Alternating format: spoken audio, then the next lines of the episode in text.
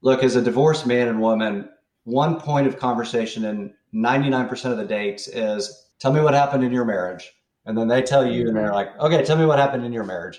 This is WTF Divorce, where we get straight to the point, quick conversations about dating, sex, and dealing with your ex.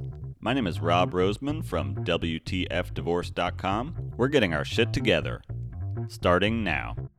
I mean, I feel like every episode I do of Dear Dater, at some point in the interview, we always get back to this idea of self work, right? Like, either you're going to do it or you're not. And if you're not going to do it, your relationship patterns are not going to change. so, you know, if, if, look, as a divorced man and woman, one point of conversation in 99% of the dates is tell me what happened in your marriage.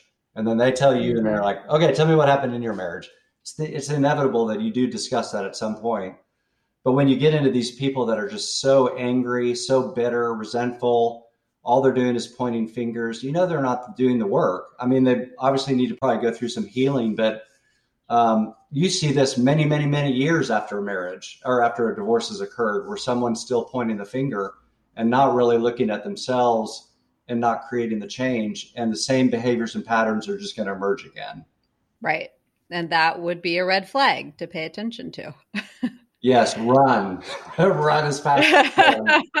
because you can't change them, and nor should you go through the energy of having to change them, right?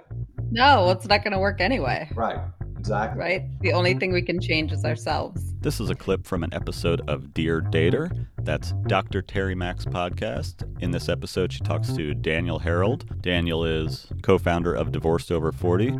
You can find Dr. Tari Mack at drtarimack.com and on all social media, Dr. T A R I M A C K.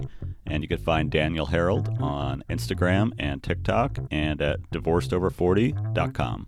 Thank you so much for listening, and if you found this content valuable, here are three ways we can help give you more.